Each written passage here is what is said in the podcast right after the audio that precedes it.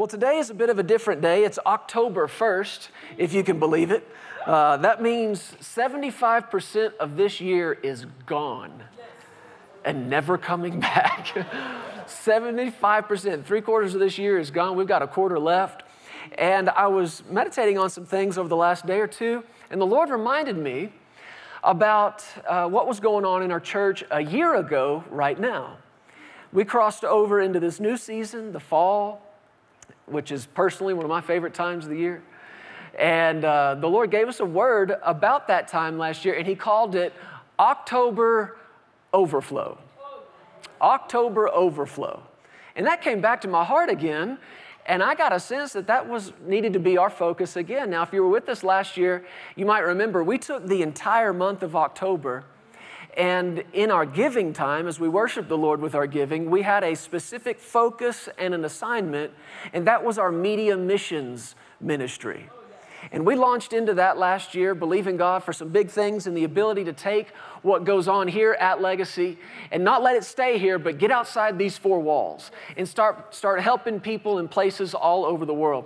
And you guys gave towards that, and money came in not just from the church, but from partners, and the Lord did some amazing things. And so that account has been full now, and when we get to the first of next year, I'm excited to report to you and show you some of the things that your giving has accomplished over this last year and really what it set us up to do moving forward.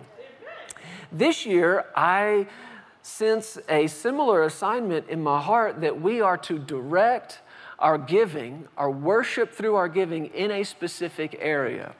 So I want to take a few minutes this morning, talk about that, and it's going to be our focus through the month, and we're going to receive our offering today at the end of our message. So we're doing things a little bit differently, but we, just like we've done already this morning, we endeavor to flow with the Holy Ghost. Yes. Amen. So if you've got a Bible, open with me, please, to the book of Mark, chapter 16.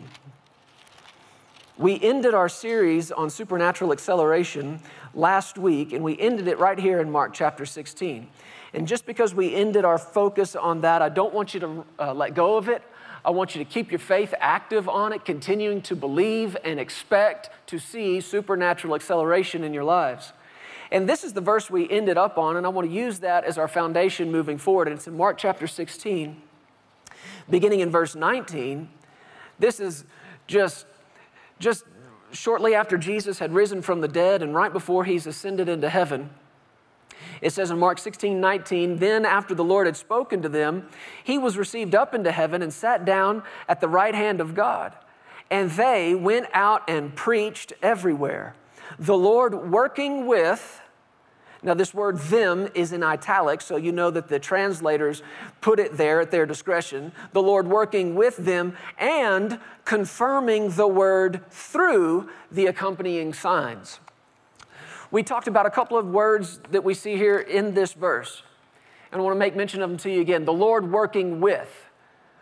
Really, if you take that word "them" out, then that verse reads like this: the Lord working with and confirming the word.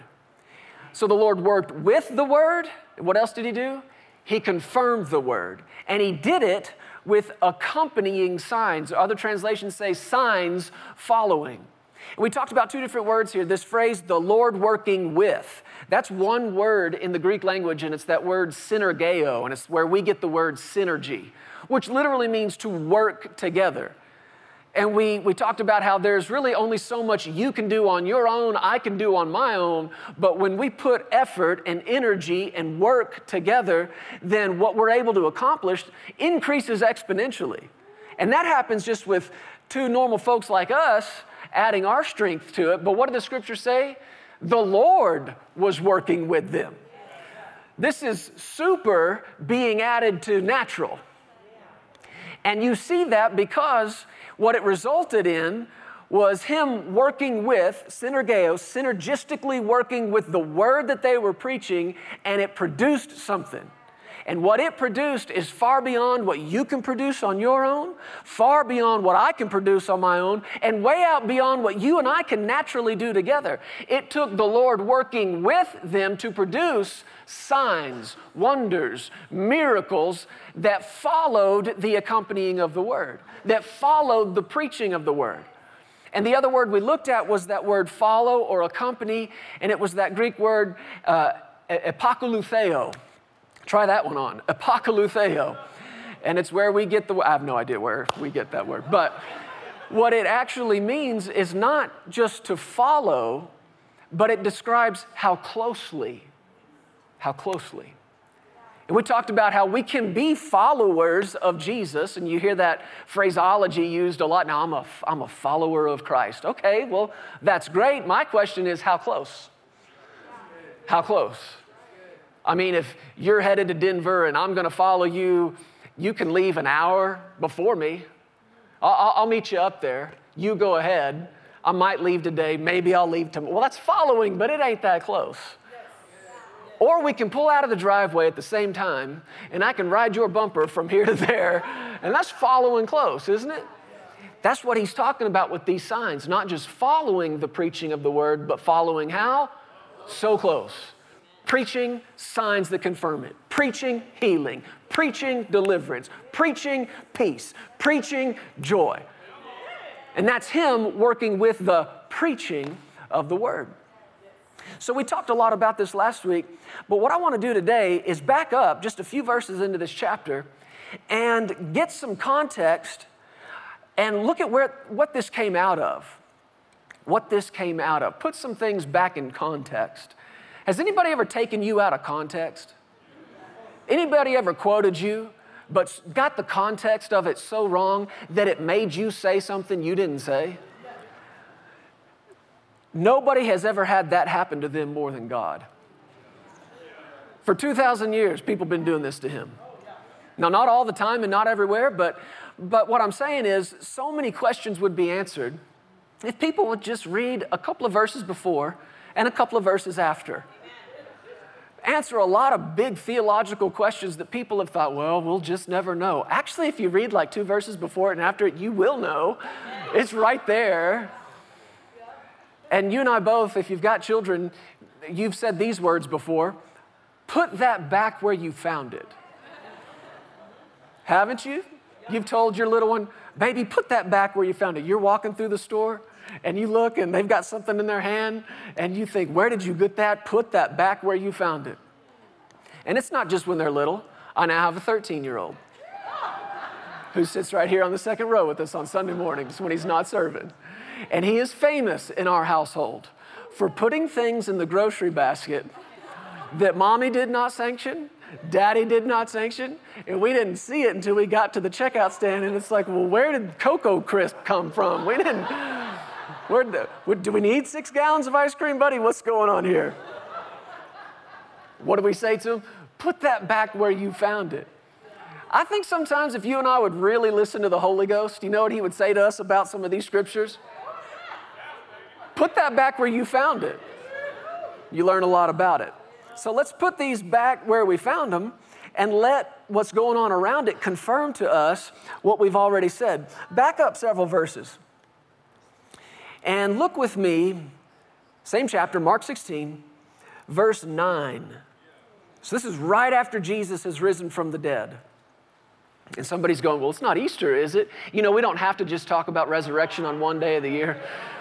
We can talk about it a lot more than that.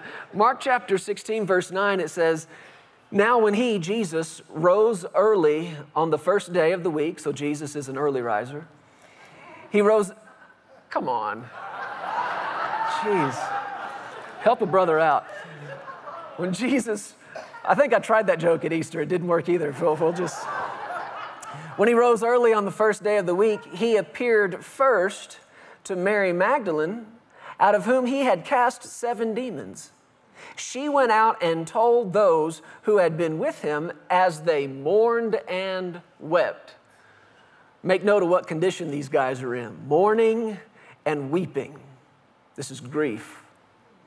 And when they heard that he was alive and had been seen by her, they did not believe.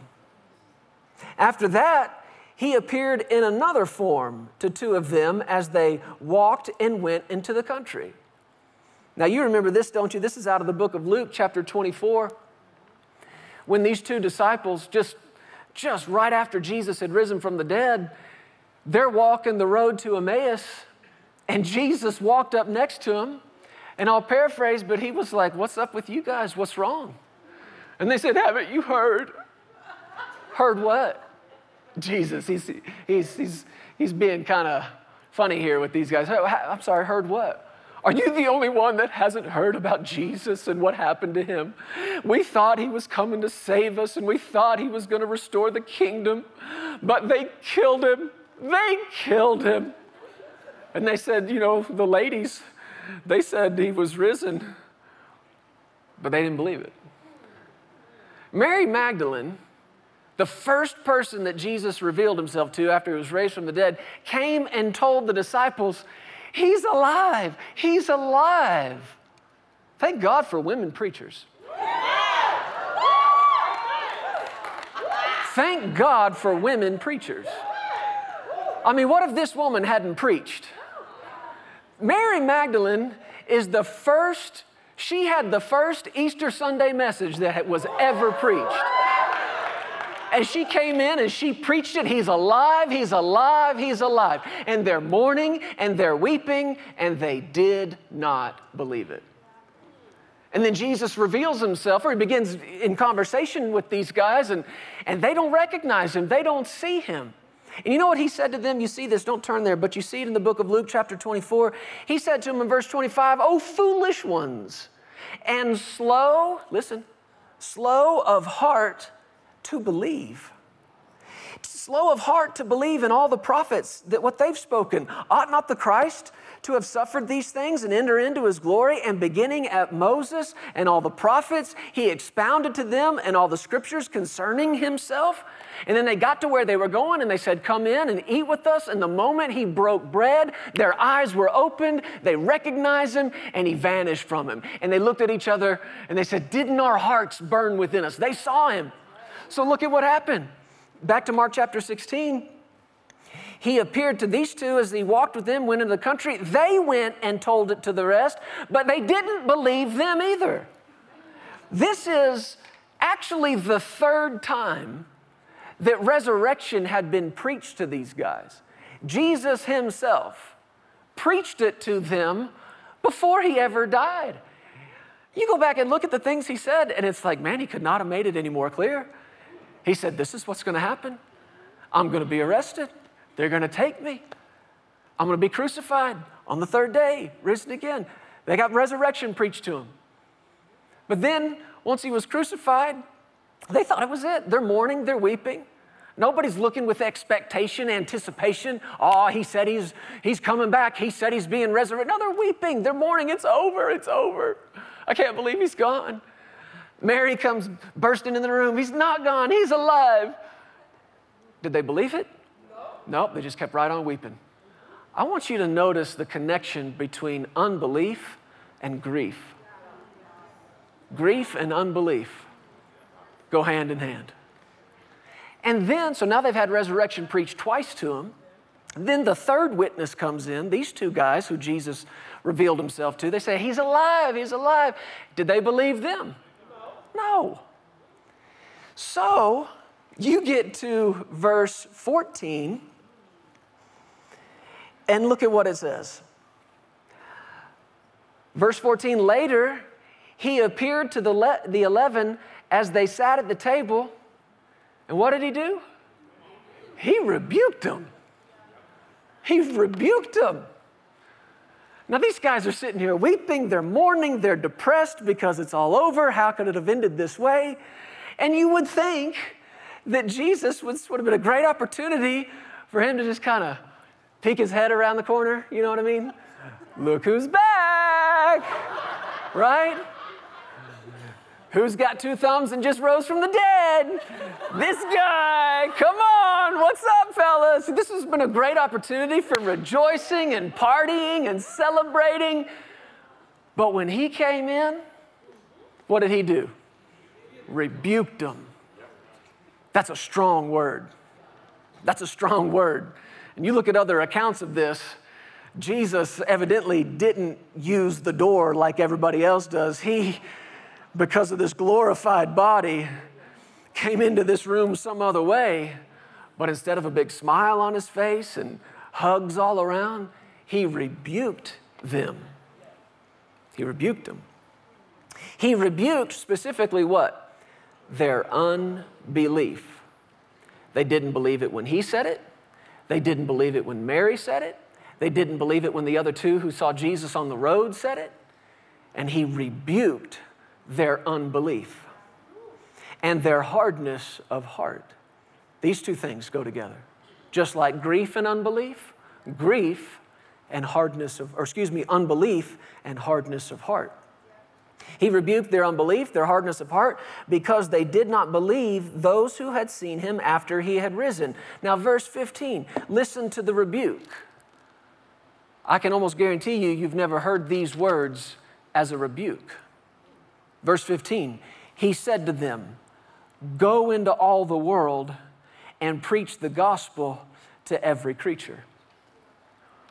We've always heard that, and it's been referred to as the Great Commission. You know what it actually was? The Great Correction. The Great Rebuke. Are we reading scriptures here? When Jesus said, "Go preach," I don't think he said it with a smile. I think it's, "What are you doing sitting here? I told you I would be raised.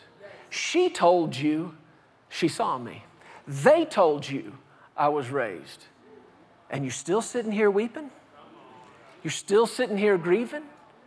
Is your heart this hard? Get up and go. Go preach." Now listen. Listen to this correction. Go preach. And what is it he's supposed to preach? Go into all the world and preach the gospel. What is the gospel? It's good news to every creature. Verse 16, he who believes and is baptized will be saved, but he who does not believe will be condemned. Don't you know when he said, "He who does not believe," who's he referring to here? A bunch of people who until just about 30 seconds ago did not believe. Aren't you glad Jesus chose to reveal himself to these 11? Oh, thank God. If they hadn't believed, if they had lived the rest of their lives and not believed, out of Jesus' own mouth, what would the result have been? Condemnation. Damnation is what one translation says. He said, "Now you get up. You believe yet? We good now? You believe? Okay. Get up and go. And go into all the world and preach it, proclaim it, declare it, the good news to every creation." And here's what's going to happen. Those who believe and are baptized, they're going to be saved. Those who don't believe, which tells us there will be those who do and those who don't. Those who don't believe, he said, will be condemned. Now, verse 17, and these signs. So see, we're putting these words back where we found them, and the context here is signs. These signs will follow. There's that word again, akalutheo. This time it's par akalutheo, which really is in essence the same thing. Par is that Greek prefix para. When Jesus introduced the Holy Spirit, he was talking about the paraclete, the one who's called right alongside you, the one who's called to be within you, to be there when you need the help, help on demand, that standby. And he's talking again about how close these signs are going to follow what? When we read it a moment ago, later in the chapter, just a few verses, it's signs following preaching. Here he's talking about signs following believing. Amen.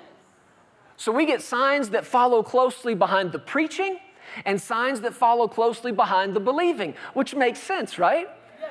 What do we want as ministers, as preachers? We want people to not just hear it, we want them to believe it, receive it, right? Yes. And when they do, there's that synergistic energy, us working together. Again, the preaching of the word works together with faith in the word, and it produces these signs that will follow those who believe. In my name, the preacher? No, the believer.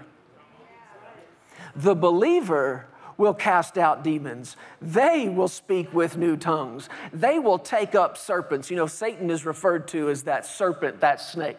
And they're going to cast him out. If they drink anything deadly, it will by no means hurt them. He's talking about supernatural strength in your physical body. It'll by no means hurt them. They, preachers? No. Believers will lay hands on the sick, and they, who? The people that's being prayed for, the people who believe what's being preached, what's being proclaimed, what the believer is saying. I want to talk this morning about going into all the world. And that, in essence, is the title. So if you're writing this down, I want you to write it down. Go into all the world. But I want you to write it like this. G.O. into all the world. And I'm going to explain that to you. This is Jesus' instruction, but how many of you would agree it was not instruction that was just limited to the 11 or 12 that were in the room that day and heard it? In other words, he's talking to you. He's talking to me. This is the assignment on the life of every believer, to go into all the world, into all their world. You have the same assignment that I do, all of us do, in that sense that we are all called to go into all the world and do what? Preach. Now, people get nervous at that word right there. And they're like, well, no, you're the preacher. I ain't really a preacher. So you're telling me this is Jesus talking to a select few, and that this message being spread over all the world is up to just a handful of people? There's no way. There's no way. There's no way that a handful of men and women in the fivefold ministry, that it's all up to them to preach this gospel in all the world. It's just too big a job. No, the scripture says that the fivefold ministry, apostles, prophets, pastors, evangelists, teachers, we recognize it as people who stand on platforms, stand behind pulpits, preach like that. Part of their job is the equipping of the saint. The equipping of the saint for, Ephesians says, the work of the ministry. Well, what's the work of the ministry? Well, it's a lot of things, but in essence, it's going into all the world. The work of the ministry is to go into all the world, which would include, you know, where we are locally. We're part of this world. Go into your world. Go into the world. But the big assignment on these platform ministries, if you will, for lack of a better word, is to equip. You need some equipment. You got a job to do, a God-given job to do, but you need some equipment to get the job done. So if the job is go into all the world and preach, then let's talk about a couple of the things that you need. Let's talk about some of the equipment that you need to go into all the world and preach. You know what you need? Let me give you this first one. This is not intended to be a complete or comprehensive list, but this is very simple. What you need is a message. How can you go preach if you ain't got a message? Now, again, when I say message, our immediate thought is maybe something like what you see us do on a weekly basis. Somebody who spends time, days, weeks, hours, in the Word, study the Word, you outline a message, point one, point two, letter A, you know, so on. That is a message, and that's fine. Just a few days ago, I was going back through notes from the last 12 months. And the Lord has given us some good things, church. He's given us some good messages. He talked to us for weeks and weeks about what's right with you. Remember that? Yes. I hope you remember that. That wasn't that long ago. Talking about His righteousness and you being made the righteousness of God. Before that, we spent, I don't know what it was, 10, 12 weeks maybe, on how to find your place in the body of Christ. How we are many members but one body. Man, I was going back through last year, and one thing after another, he talked to us about being perfected, established, strengthened, settled. And I'm looking at this going, these are good messages, Lord. You've done good on these, Lord. But I'm going to tell you something. You may never make an outline. You may never do Roman numeral 1, letter A. You may never draft anything like that. You may never stand on a platform. You may never stand behind a pulpit. You might never write a book. But that doesn't mean you don't have a message. You've got a message. He's given you a message. As a matter of fact, he wouldn't have told you to go preach if he hadn't given you a message. The Bible says, we'll put this on the screen for you, look at this, in 2 Corinthians chapter 5, verse 19, that God was in Christ reconciling the world to himself, not imputing their trespasses to them, and has committed to us the word of reconciliation. That's your message. Every believer has been given a word, the message of reconciliation. When did God give you that message? When he reconciled you to him. What am I telling you? I'm telling you your message is your own testimony. Your message is what you saw God do firsthand in your life. Because who can argue with that? People can argue with some of the things I say to you all day. Believe me, they do. They want to. But who's going to argue with a firsthand eyewitness? I'm sorry, I was there. You can try to tell me there's no God. You can try to tell me we don't know if his will is good. You can try to tell me he's mysterious and sometimes he does, sometimes he doesn't. You can try to tell me sometimes he makes people sick, but I'm sorry, I was there when he healed me. So, I mean, I was there when he saved me. I was there when he delivered me. I was there when he healed my babies. I was there when he brought peace into my home. So I'm a firsthand eyewitness and I can't be talked out of it. So that's my message. You know what I mean? That's your message. He's given you the word of reconciliation. In other words, he's given you the message of you can be right with God again. That's your message to this whole world. Go preach it. I mean, in a minute, but go preach it. Preach what? You can be reconciled to God. That's a simple message. You think you could handle that one? God's not mad at you. He's a God of love. He's good. He's faithful. He's kind. He watches over his word. He'll perform it in your life, and he wants to be reconciled to you. That's your message, and that's the message he gave you when he did that for you. I'll tell you, every one of us has a mercy story. And I don't know how many messages I've preached in my life. I started preaching, if you listen to my parents, I started preaching when I was 3 years old. More on a consistent basis later in life. But in my early 20s, and Sarah and I got married, and we've been doing this our entire married lives now. So, I mean, it's got to be at least 20, 25 years. I don't know how many messages I've preached in that amount of time.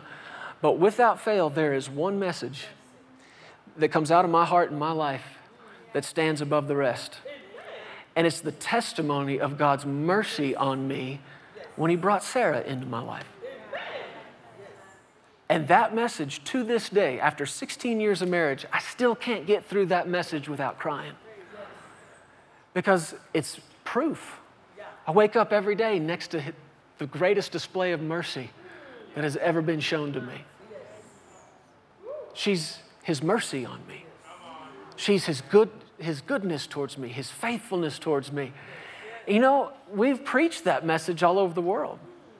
We've preached it across the United States. I remember we preached our testimony in Australia to a group of college students. We've preached our testimony in South Africa. We've preached our testimony in India. I've preached it to you. And again, I can't get through it without just my heart welling up. It's so real to me. I was there. It's not somebody else's story. It's mine. I was there. You have a mercy story. I know you do. Because every one of us needed that mercy of God and still do. That's why it's new every morning to us. You got a mercy story. So don't ever think I don't have a message. No, you have a message. I remember working with a young guy once. Well, not young, he's about my age. And he was in ministry and gone through Bible school, listened to a lot of wonderful teachers, and he just had a lot of word in him and a lot of desire to go preach in places and preach the deep revelation, the things that he'd been taught and the things he'd heard, and that's a wonderful thing. But I also recognized something about him, and it was how the Lord had so miraculously delivered him out of a life of drugs, out of a life of alcohol, addiction to alcohol. He was running from God so hard and so fast, and the Lord got a hold of him and changed his life completely, radically. Next thing you know, this guy's in Bible school. Next thing you know, he's serving in churches and working in ministry. And I worked so hard to tell him, I was like, man, I know you got the word in you, and I know you can preach. I know you can preach some great things, but what he gave you was a testimony. Don't forget your testimony. Take your testimony, go to prisons, get into jails, find men who are just on death's door, making bad decisions with their lives. Go rescue them from that with your testimony, with your mercy story. And you know, he did it to a degree and saw good things from it.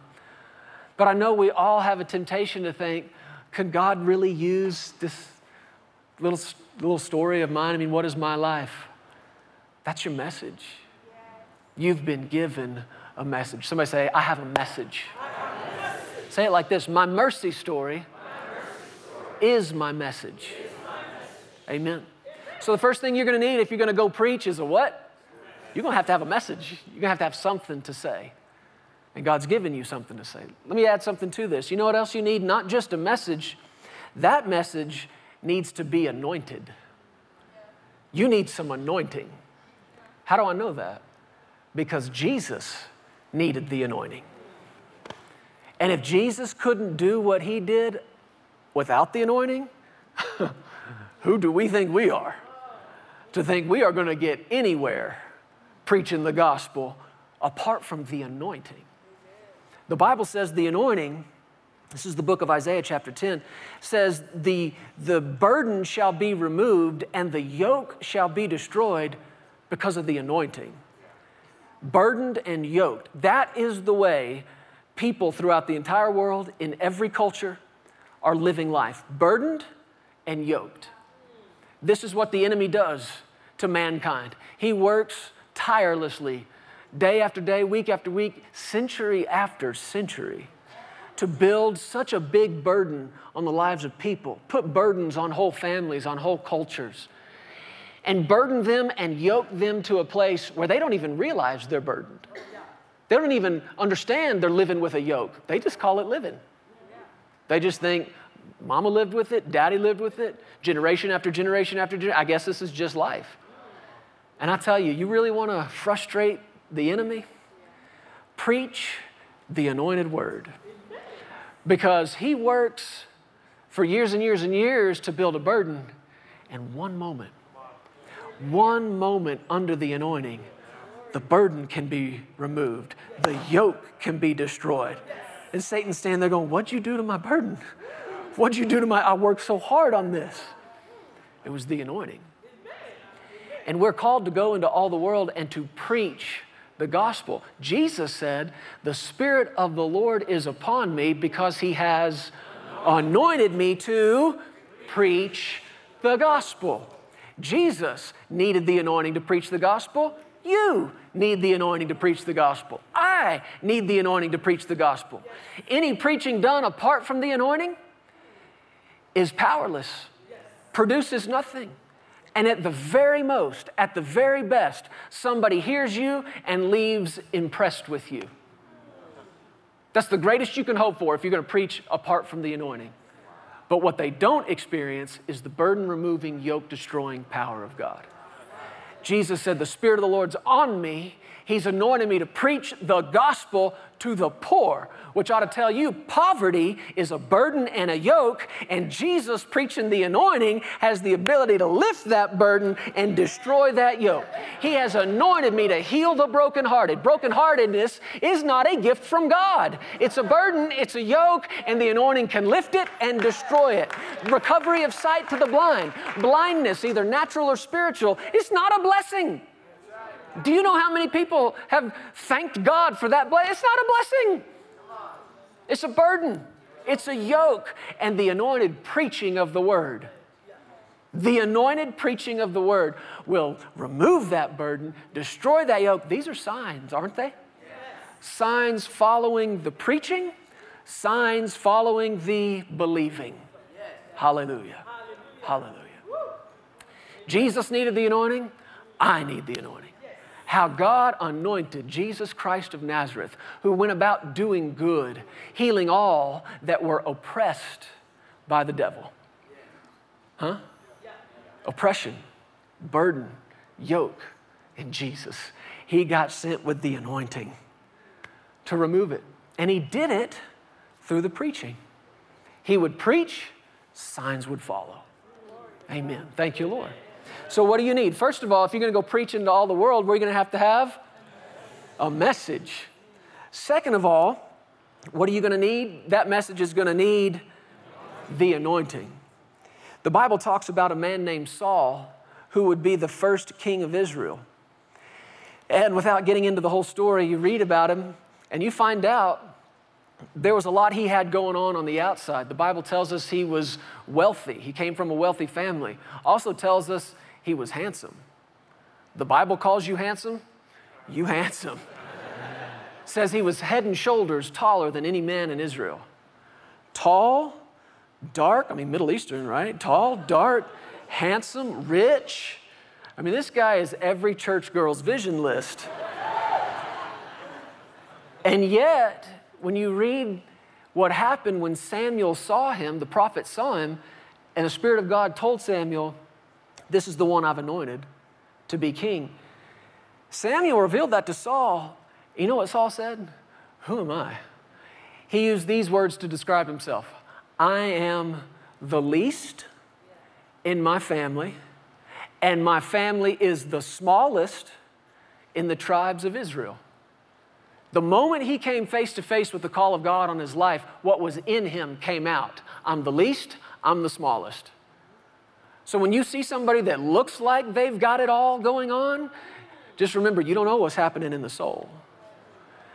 He revealed what was going on. I'm least, I'm the smallest. Why are you talking to me like this?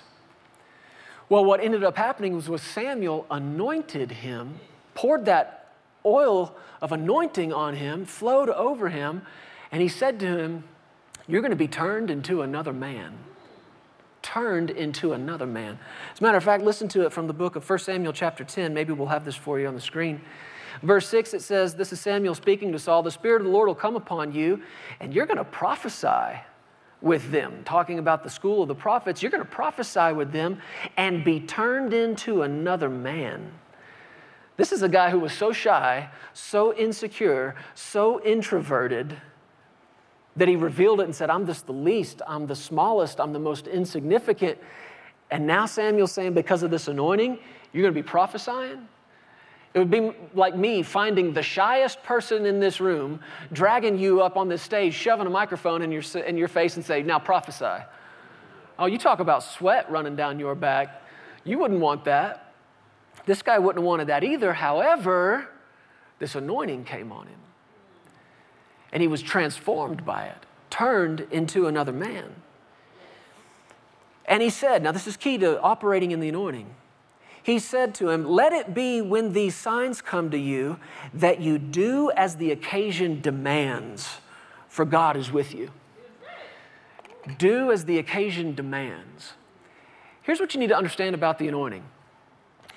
When we talk about it in the same breath as the Holy Spirit living in us. But there's a difference between the Holy Spirit living in you and the Holy Spirit coming on you. And this is one of the things you see throughout Scripture. It'll talk about how the Spirit of God came upon this one, how the Spirit of God came upon that one. And there's an easy way to remember the difference. The Holy Spirit is within me for my sake, but He comes upon me for your sake. And that same Holy Spirit is within you, and He's within you for you. Lead you, guide you, direct you, instruct you, correct you. All of these things are for you. Strengthen you, encourage you, reveal Jesus to you. This is for your benefit. But He said, you're going to step into an occasion that demands the anointing, not just the anointing within you, the anointing upon you. And He said, when you step into that occasion, do as the occasion demands. This is when the anointing comes on us. As you go into all the world and you preach the gospel, just remember, you don't wake up anointed. And your spouse knows that. Your family recognizes that. But all throughout your day, throughout your week, you step into occasions. If you're led by the Holy Spirit, He'll lead you to somewhere. He'll put you in a place, maybe in a place you hadn't been before, or a place you didn't know you were going to be, and all of a sudden you see somebody. And it's like you can see beyond just what's going on in the surface, and the Lord illuminates to you, maybe not every detail, but you just recognize they need something. So you step into that occasion, and you open your mouth to preach the gospel, or I'll say it like this, you open your mouth to tell your story, to tell somebody about the goodness and the faithfulness of God, and watch out. Because when you step into that occasion, guess what's coming? The anointing. And you are going to say words you hadn't thought about saying. It's going to come out with such clarity. It's going to come forth with such unction. It's going to come out with the anointing. And you're going to walk away from that going, I didn't even know I knew that. Now, it didn't require you to stand there and tell the cashier, if you got your Bible with you, open with me, please, to the book of, if you're taking notes, write this message title down. Meanwhile, you got 33 people in line behind you going, is this guy paying with a check? Why is this taking so long? Didn't need any of that. It just was an occasion that demanded your story, your testimony, and you opened your mouth and you said, hey, I just feel led to tell you today that God loves you. He loves you so much. I've watched Sarah do this over and over and over again. Grocery stores, clothing stores. And I've seen her do it when, how do I say this? The person behind the register is obviously confused, perhaps about who they are, what they are. You know what she does? Just opens her mouth, not in any kind of judgment, no condemnation, because that ain't good news. The gospel, the good news is He loves you. Just want to let you know He loves you. She just went into that person's world and preached the gospel under the anointing. Amen. And if they believe it, what will happen to that burden? It'll be lifted. If they'll receive it, what'll happen to that yoke? Completely destroyed. Amen. You need a message. And you need that message to be anointed. And that anointing will come every time you step by faith into the occasion that demands what you've got on the inside. Hallelujah. Amen. Let me give you one more thing. We've talked about two things that you need if you're going to go into all the world. And I'll be honest with you, I've seen people young in ministry, and maybe I've been guilty of this myself, get those two things or believe for those two things or receive by faith those two things, because it does take some faith to believe God for a message.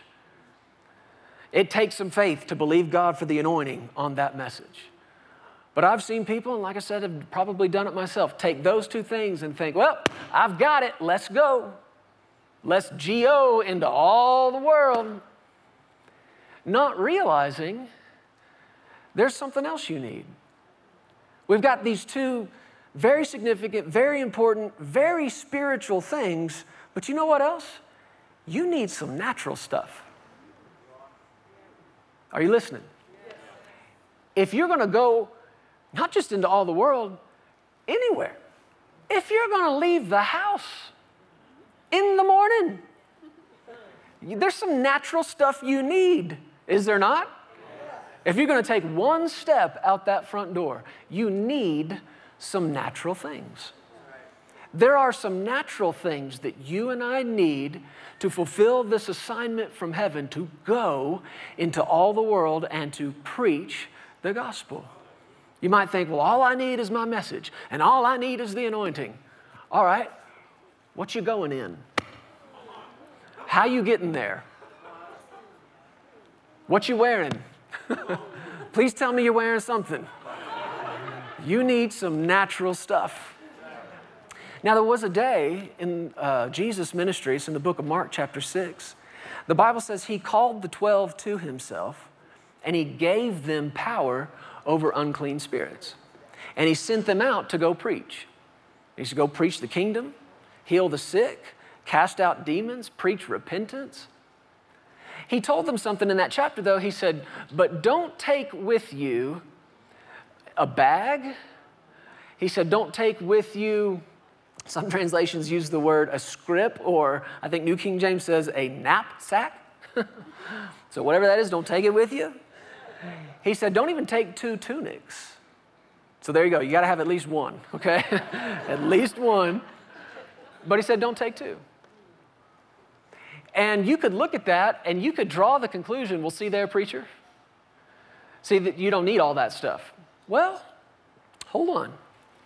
Because Jesus brought this whole thing back up to them in the book of Luke chapter 22. Look at this with me. Luke 22, verse 35. Jesus said to them, when I sent you without money bag, knapsack, and sandals, he said, did you lack anything? And they said, what? We lack nothing. So evidently the point wasn't don't take it. The point was trust me to provide it. Come on, are you listening to me? Yes. And he was saying to them, this grace that I've called you in, this anointing I'm calling you in and sending you out in, not only will it give you a message, not only will this grace provide you with the anointing, this grace will give you some of the natural stuff you need too. This grace will put money in your pocket. This grace will put food on your table. This grace will put clothes on your back. He said to them, did you lack anything? And they said, nothing. So evidently, all along the way as they're preaching, it's coming to them supernaturally. You don't go for days and weeks and months. I don't care how spiritual you are. You got to eat. You got to eat. It takes money. It takes money to get out the door in the morning. You came to church today. Thank you. I'm so glad to see you. It took you some money, didn't it? You had to put some gas in that car. That costs money. The car itself costs some money. The clothes on your back cost some money. These are all natural things. And yet Jesus said, the Lord knows you have need of them before you ever even ask for them. Three things you and I need to go into all the world and preach the gospel. Yes, we need a message. Yes, that message must be anointed. But yes, we need some natural things. And so look at what he said to them. Did you lack anything? They said, we lack anything. Then he said to them, okay, But now, he who has a money bag, let him take it.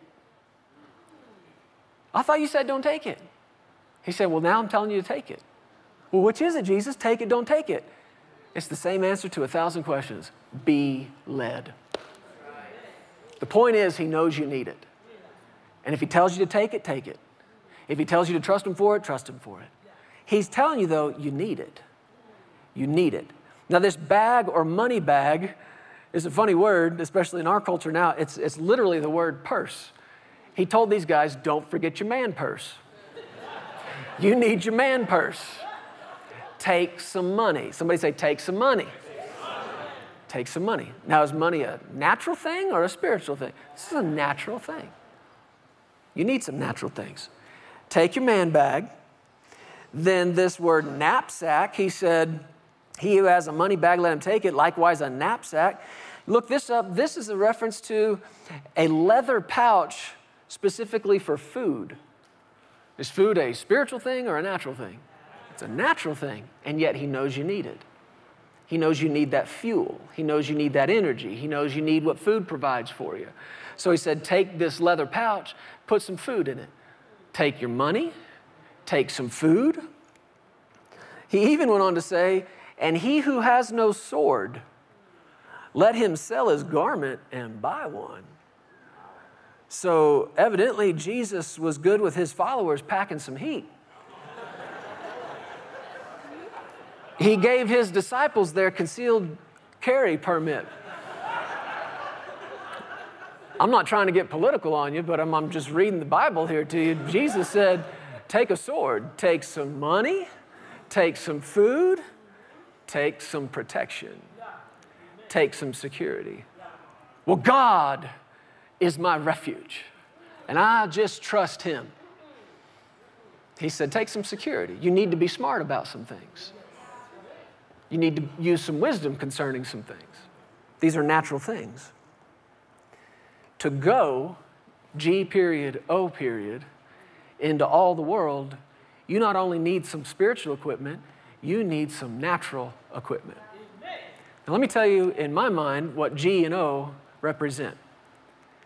You hear me talk about this, that in our church accounting, we have several accounts.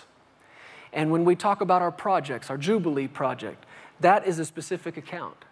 And anything you give that's designated to that gets used for that. We don't use that to do anything else. We don't use that in any other area. It gets completely 100% dedicated to what you designate it for. And that's the law. We're required to do that. When we, if we were to receive an offering specifically for a minister or a ministry somewhere else, I legally cannot and will not take anything out of that and use it for me, use it for Sarah, use it anywhere else in the ministry. How many think that's good? How many think that's a good thing that I'm not taking your giving that you designated something else and putting it in my pocket? Okay, I'm glad we're in agreement on that. But we have several accounts in our bookkeeping. We have an account we call our God account. And that's where we take a certain percentage of everything that comes into the church and we set it aside for our giving. And we don't do anything else with that but give. And it goes outside. Or if there's somebody in need and the Lord says, I want you to use that for this, it's all designated and dedicated to giving. But we have this other account in the church. And we call it Gen Ops. General Operations, G.O. Our general operations is how we go. It's how we go in this church, and it's how we keep going in this church. And I have found, after looking at this general operations account and everything it covers, we've had these accounts for years and years. Even before we started the church, this is how we've set ourselves up. And we endeavor to operate out of that general operation account. And man, you and I, we can get excited, right, about debt freedom, paying something off, glory to God. We can get excited about expansion, build out this lobby. Let's expand our worldwide outreach, and all those things are wonderful. They're exciting. I got to tell you, Gen Ops ain't that exciting. The stuff that goes on in that GO account is not so glamorous. I thought I might just share with you this morning. Can you give me just another minute here? These are some of the things that come out of the G.O., General Operations account. They're not glamorous, but I'll tell you this, we don't preach without them. We can't go anywhere without them. And I bet you function the same way. There are some general operations that you need in your life. And they are not glamorous. They are not all that exciting. But you don't go anywhere if they're not in place.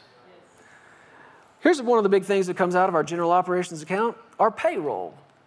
We've got, I think, about 14 people or so on staff now, and they like getting paid.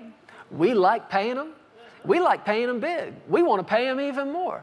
But that comes out of that general operations account. Now you think, well, 14 people, that's a lot of payroll.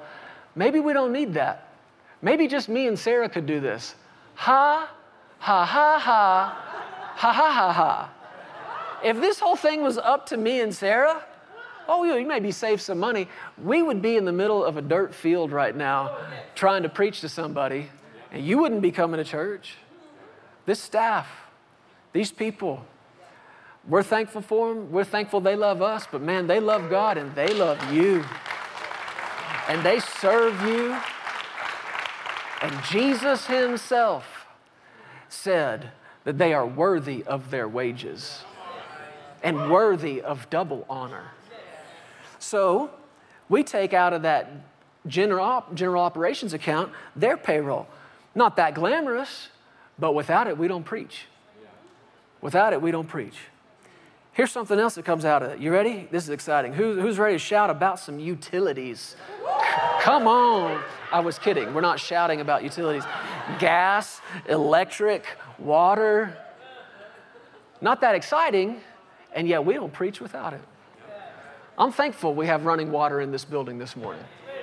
I'm thankful that the heat works. I'm thankful that we're getting some AC throughout this place. I'm thankful that the electricity is on today.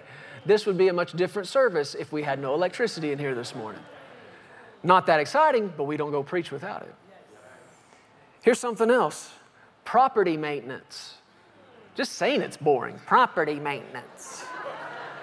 And that's everything from light bulbs to landscaping. We've got a plow truck that we use in the winter to get rid of the snow on the parking lot and lay down some salt so you don't slip and crack your head. It ain't that glamorous, but you thankful? Yeah. I'm thankful for property maintenance. No offense, Tyler, but I mean, it's needed, man. We need it. We don't preach with that. I don't preach without you, bro. That's my point. We don't preach without it. Insurance. Now, if you're in the business of insurance, no offense, we need you. We don't preach without you. Glamorous? Needed? Absolutely. Absolutely. Here's one. All this comes out of our general operations, children's and youth ministry. Amen. So when we do these youth events, and our team hosts your teenagers, and they have a great time, provide food and games and fun and all that. Well, it's got to come from somewhere. It comes out of these G.O. funds. This is how we go preach to teenagers. Our children's ministry. I'm so thankful for our children's ministry. And the things that are needed for it, I mean, you know what? They need coloring sheets. They need crafts. They need games. They need snacks. Boy, do they need snacks. And you would never think that animal crackers are so vital to the preaching of the gospel, but there's a reason your little ones are not on your lap right now, and they're being well-loved, well-tended to, well-taken care of, and well-preached to in another room with animal crackers. But all this comes out of that G.O. G.O. This is how you do that. Here's another one. Hospitality expenses. That's a fancy way of saying soap and cleaning supplies and brooms and mops and sprays and toilet paper. Toilet paper. You literally can't go without... Sorry. Somebody say, too far. But I'm thankful. I'm grateful. All these things are helping us do one thing. Go preach. Go preach. We've got other expenses. We've got office supplies. We've got paper, printer ink, paper clips. Who would think paper clips could help you preach the gospel? Those are some of the most anointed paper clips you've ever seen in your life. Thank you, Lord, for our paper clips. Here's one that comes out of our general operations account, security. What did Jesus say? You got a sword? I don't mind telling you that there are a number of our ushers this morning who have a sword. I don't want that to make you feel uncomfortable. You don't need to feel uncomfortable. They're trained. And all of it is for your safety and protection. And on top of that, we have a police officer. Have you met our officer that's coming week after week?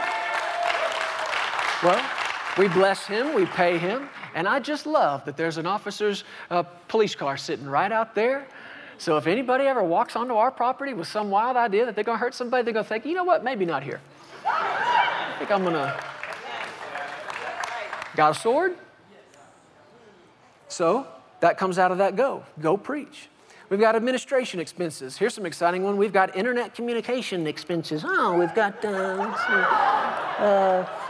website maintenance, database hosting fees, and you need your SSL certificate. Everybody knows you need your SSL. What is it? I have no idea, but we need one. And we pay for it. We pay credit card fees. We pay e-check fees. We pay bank fees. We pay payroll fees. We pay lawyers' fees.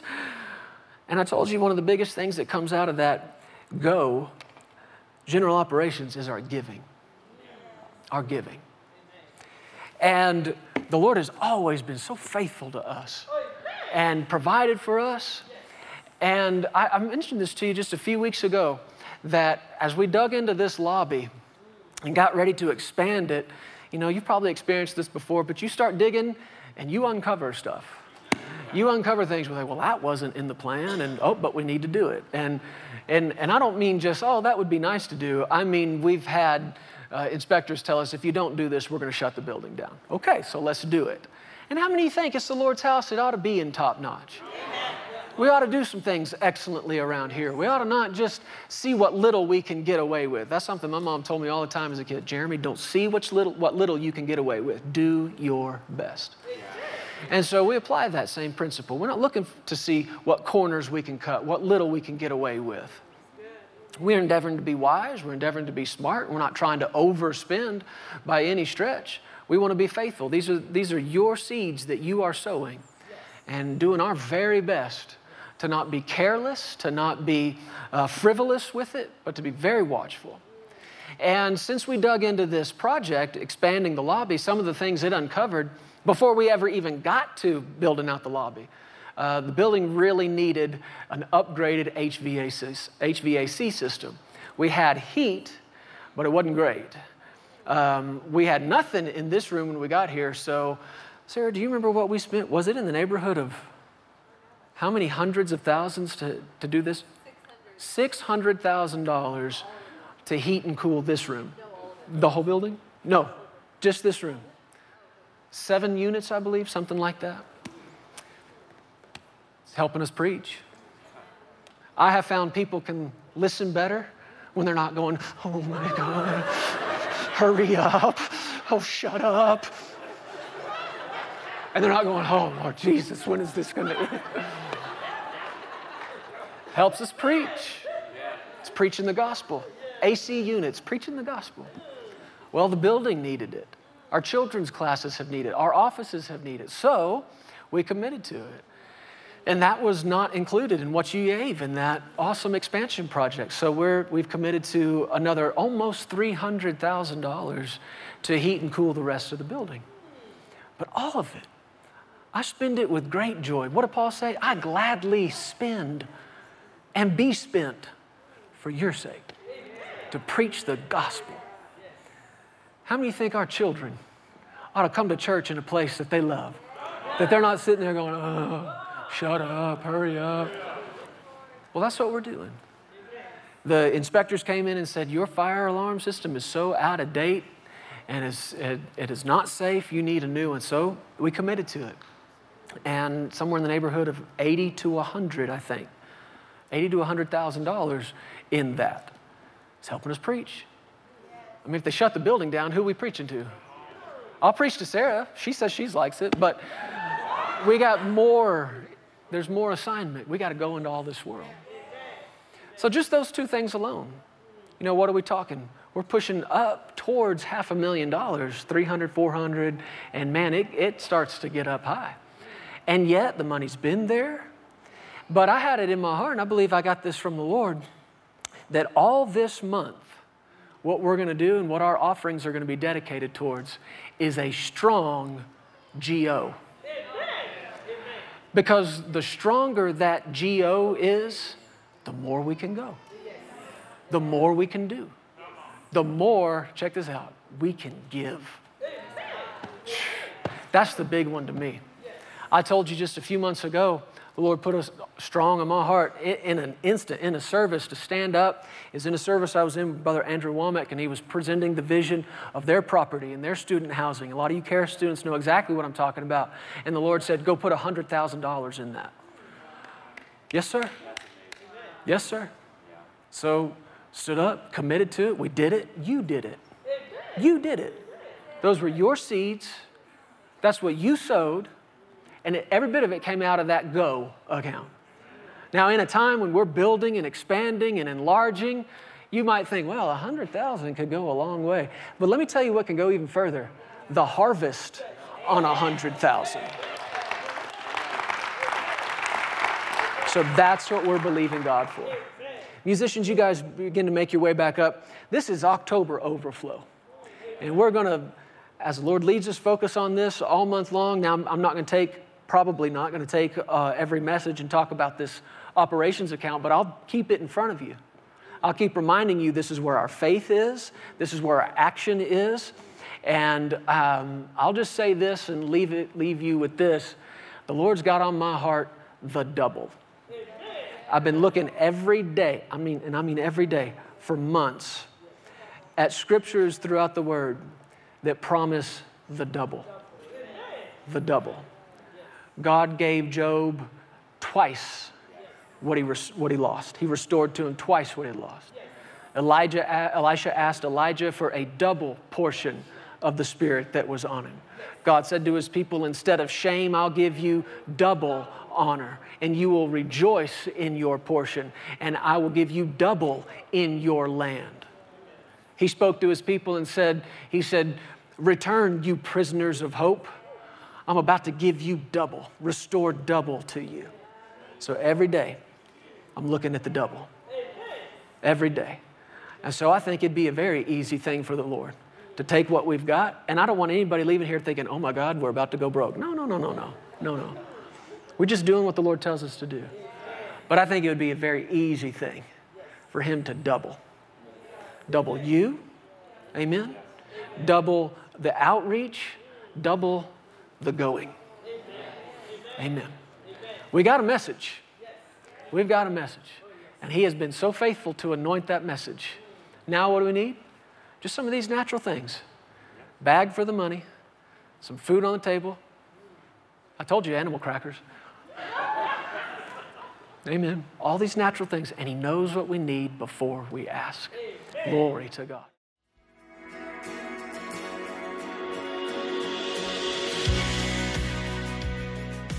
Thank you so much for tuning in today. We hope you enjoyed this message.